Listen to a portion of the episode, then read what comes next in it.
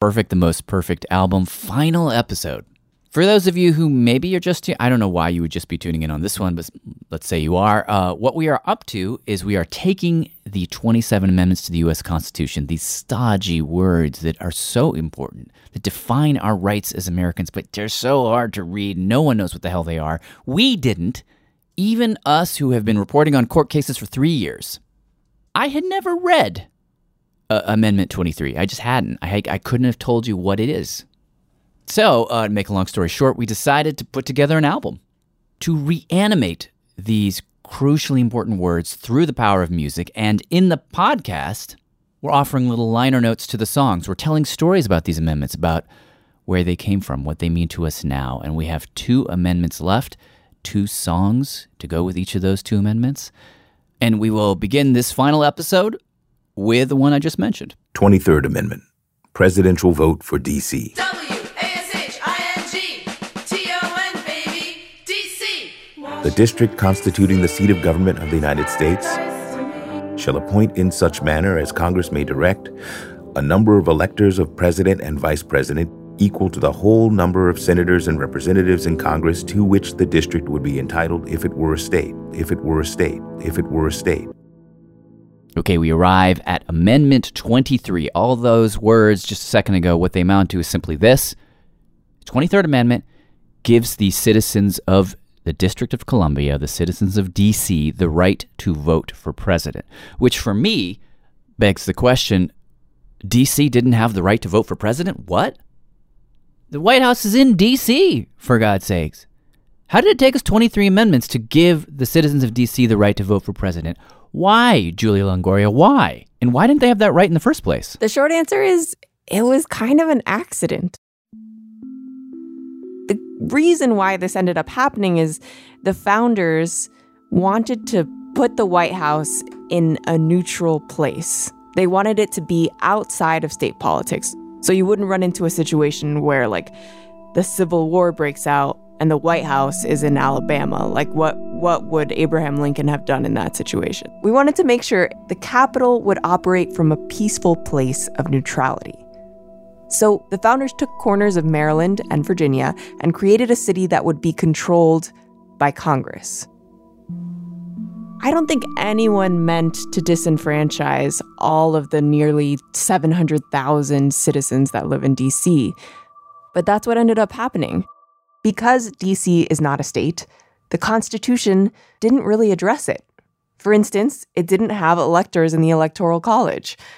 Alexander Hamilton thought eventually we'd fix the representation problem in DC, but that didn't come until 1961 with Amendment number 23. It's crazy it took that long. And and did it actually fix the problem in the end? No, actually. All the 23rd Amendment did is give the citizens of DC the right to vote for president, which, you know, is no small thing, but it left many things unanswered. It didn't really clarify what DC is constitutionally. Like, is it a city? Is it a state? The way our system of government works, you gotta be part of a state to have senators. You gotta be part of a state to have a vote in the House. DC is simultaneously not a state and not part of a bigger state. So it's definitely a thing, but it's like not enough of a thing to get it full representation in Congress. You don't have a full democracy unless you're treated equally. And the district is not treated equally because we're the only jurisdiction that pay federal taxes, uh, whose member cannot vote, and whose member has no senators. And that's that's you. You can't vote, right? That's me. This is Congresswoman Eleanor Holmes Norton. And I represent the District of Columbia, the nation's capital. She kind of sits at the center of the blind spot of the 23rd Amendment. She's the non voting delegate from Washington, D.C. I'm called a delegate. I'm a de- just like my peers are called delegates. So Wait, wait, wait, sorry. Uh, what what is a non-voting delegate? What is that? Uh, it's kind of what it sounds like. Like it's a congressperson who represents their constituents in Congress. Uh, they have an office in Congress, does all the things that normal Congress people do. But when it comes time for the final vote on the floor, they don't have a vote. They don't have a vote. Wait, isn't that the whole reason you elect a congressperson so they could go to DC and vote on bills? Yeah.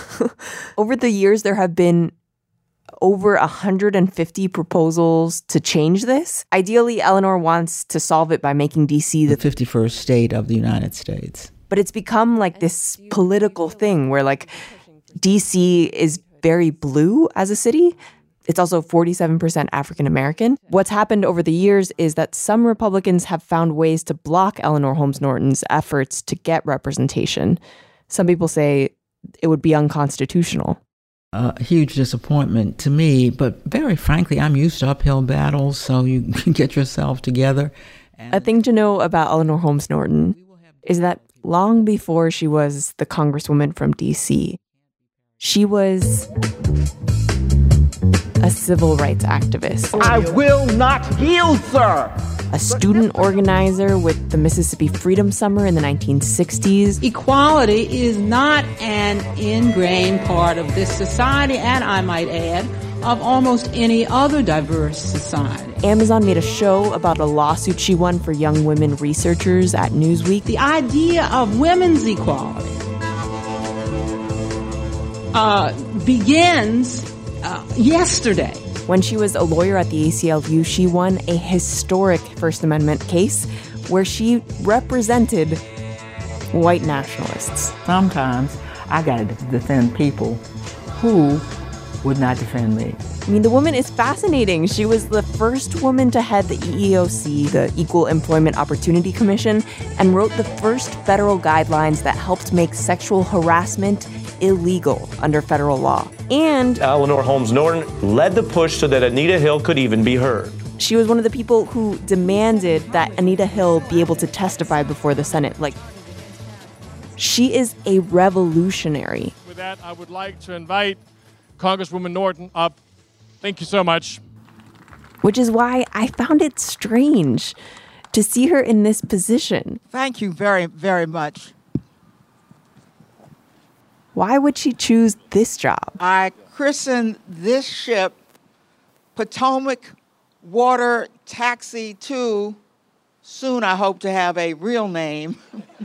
The day we visited her, she was speaking at an event at The Wharf, a neighborhood on the water that she helped develop, to christen a new water taxi. May she bring fair winds, And I know politicians have to do that sort of thing, less rain, but the juxtaposition of the revolutionary I read about and good fortune, and this woman all who sail her.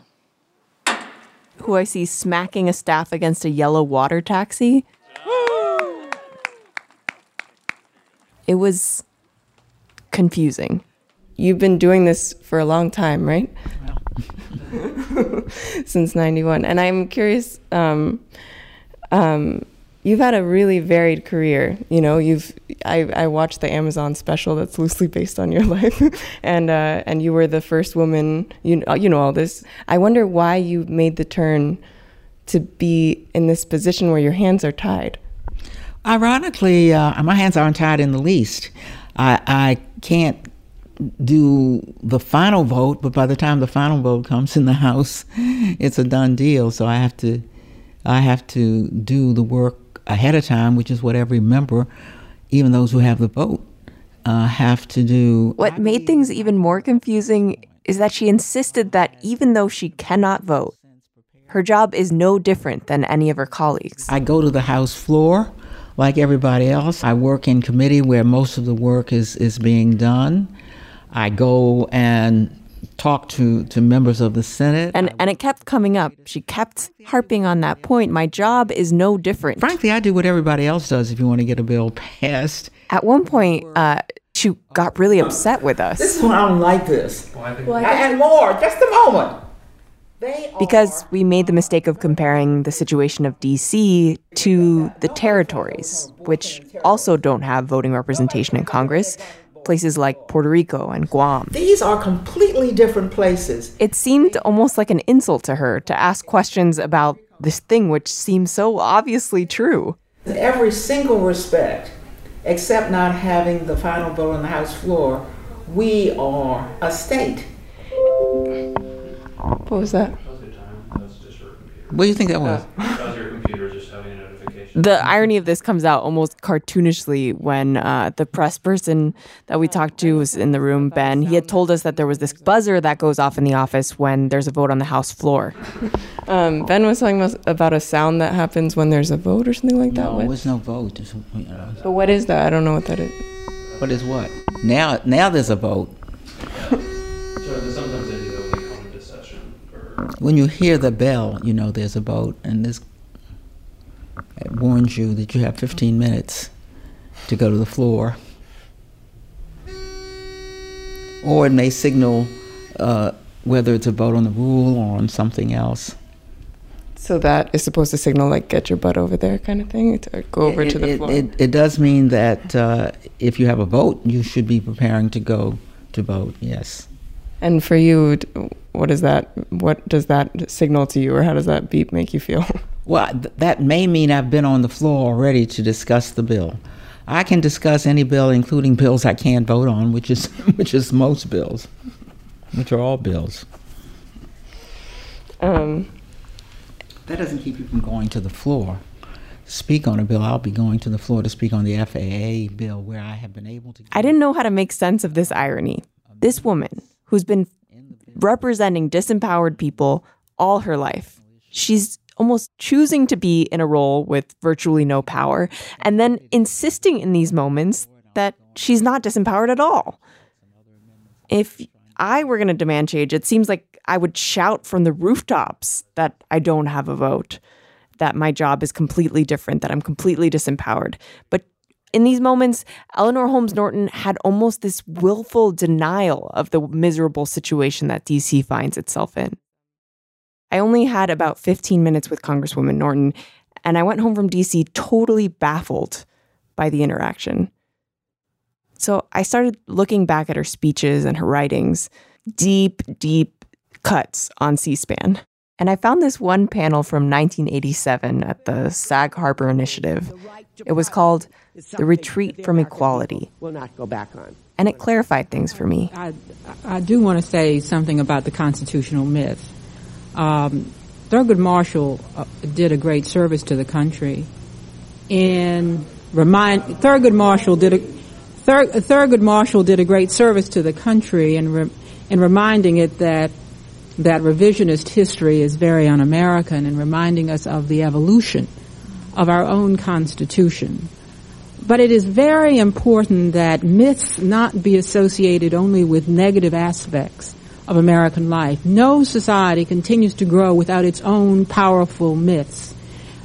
One of the only remaining powerful myths in American society, with all of our diversity, is the myth of the Constitution. The myth that all of us somehow have bought in, whatever our religious or ethnic or political background, into that wonderful, powerful myth.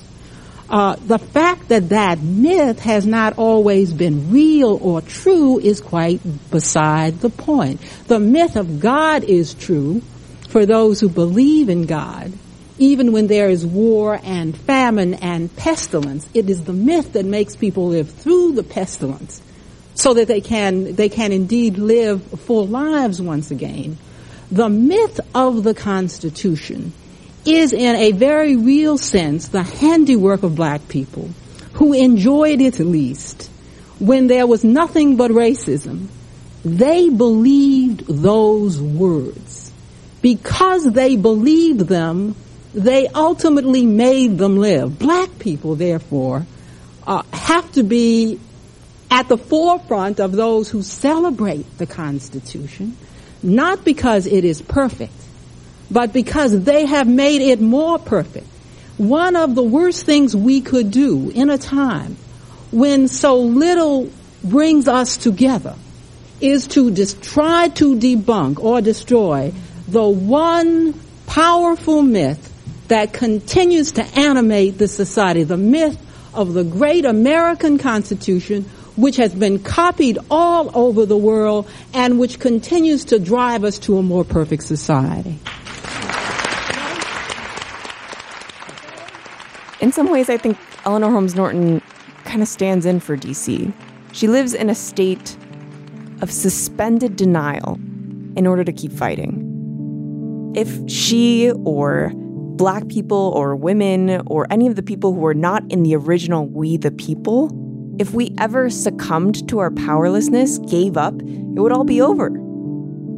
But if Eleanor Holmes Norton keeps believing in the Constitution, believing in the myth that it tells us, the myth of her own power despite the odds, despite even the reality of her situation, maybe she can make her reality match the myth. I mean, hey, we got the 23rd Amendment, didn't we?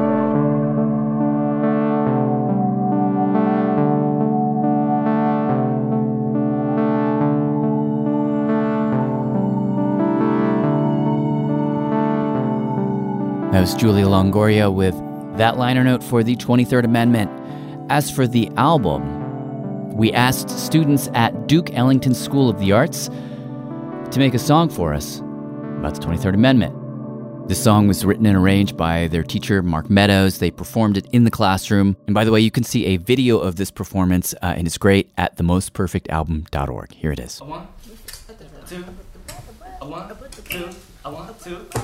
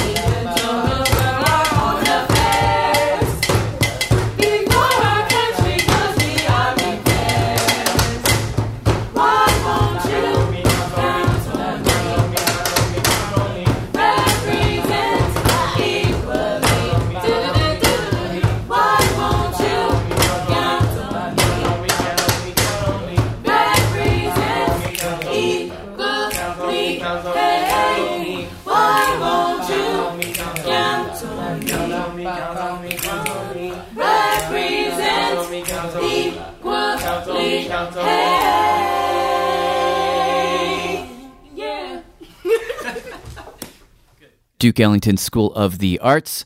That was sort of an edited version of a song they put together for us for the 23rd Amendment. You can hear the entire thing and see the entire thing as well at themostperfectalbum.org. I'm Jad Abumrad. We will return in a minute. More Perfect is supported by NetSuite. Okay, quick math. The less your business spends on operations, on multiple systems, on delivering your product or service, the more margin you have and the more money you keep. Obvious.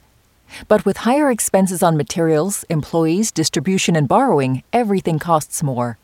So to reduce costs and headaches, smart businesses are graduating to NetSuite by Oracle. NetSuite is the number one cloud financial system, bringing accounting, financial management, inventory, HR into one platform and one source of truth.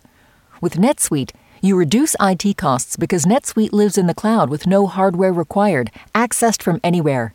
You cut the cost of maintaining multiple systems because you've got one unified business management suite. And you're improving efficiency by bringing all your major business processes into one platform, slashing manual tasks and errors. Over 37,000 companies have already made the move, so do the math. See how you'll profit with NetSuite. Backed by popular demand, NetSuite has extended its one-of-a-kind flexible financing program for a few more weeks. Head to netsuite.com slash more perfect netsuite.com slash more perfect. Carnegie Hall has welcomed a dizzying array of performers. To have Andy Kaufman, Frank Zappa, and Birgit Nilsson and Horowitz on the same stage, it becomes this kaleidoscope of our history. I'm Jessica Vosk. Join me for the new podcast, If This Hall Could Talk. It's all about our unique cultural history, as witnessed by one of New York's most beloved institutions, Carnegie Hall. Listen now, wherever you get podcasts. This is More Perfect. I'm Jad Abumrad. Okay, so here we are at the finish line, the very last of the amendments to the U.S. Constitution 27. When we started this project, most of us here at More Perfect didn't know how many amendments there were, or exactly what each of them meant. Now we do. But more importantly, we picked the name 27. We included the number in the name, 27, the most perfect album, because while we were making it, we realized that this project is a kind of time capsule. Right now, there are 27 amendments, but one day, there'll be 28. Then 29. Because clearly we have not yet gotten to that more perfect union, and each one of these amendments represents a time when we try to fix something in ourselves. This project is a testament, a love letter, really, to that willingness to change.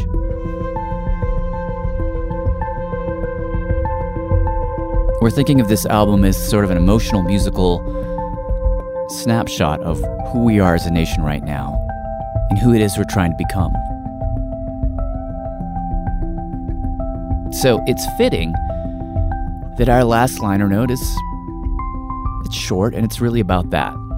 Kevin Devine, the artist who uh, wrote about the 27th Amendment for us, tells the story of one guy who spent 10 years trying to get two thirds of both houses, three quarters of the states to ratify an amendment that had been written almost 200 years earlier. So I got the 27th Amendment for this uh, project. 27th Amendment Congressional Compensation. No law varying the compensation for the services of the senators and representatives shall take effect until an election of representatives shall have intervened. It just basically says the Congress can't give itself a raise in, in its sitting term. Which doesn't sound sensible thing. It's apparently brought forth in 1789 and then not ratified until 1992, which is by 190 years or something, the longest margin. Um, and the story, the people I was interested in were this college kid in the early 80s who writes a uh, paper saying that he believes that it could still be ratified, and his teacher gives him a C and tells him like there's no way that could be true. And then this guy kind of makes it like his I don't know, he kind of like bangs a drum about it for 10 years.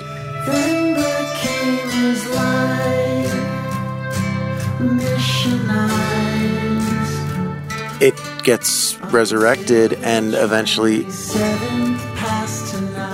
38th state to vote to ratify was Michigan.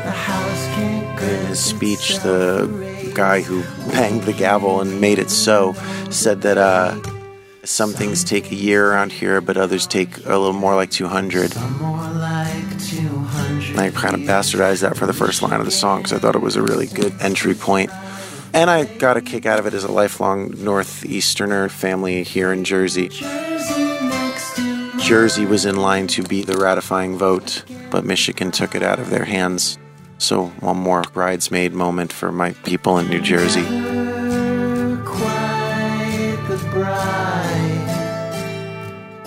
Um, so that's it.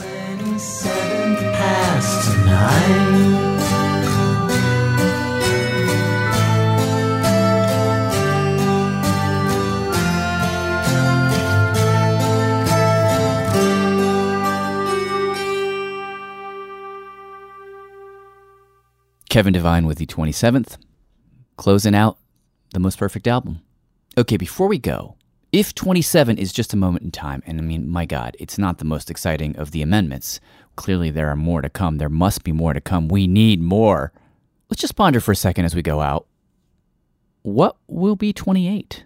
We all know we need a 28th, 28th amendment. amendment to the Constitution. It's time for the 28th Amendment. Because of this election, I have I'm now proposing a 28th amendment. The 28th Amendment. An amendment to establish term limits for members of Congress. A constitutional amendment to undo Citizens United. To win this 28th amendment, require a balanced budget, reasonable limits on election spending. The American people already believe that corporate special interests and their lobbyists run the show around here. Term limits for Congress need to become the 28th Amendment. Two terms for senators, three terms for members of the House. Now the court says, hey, all bets are off and it's open season. Our election. Whatever it ends up being, assuming it happens in our lifetimes, we will add a song to the album, maybe make a whole new album.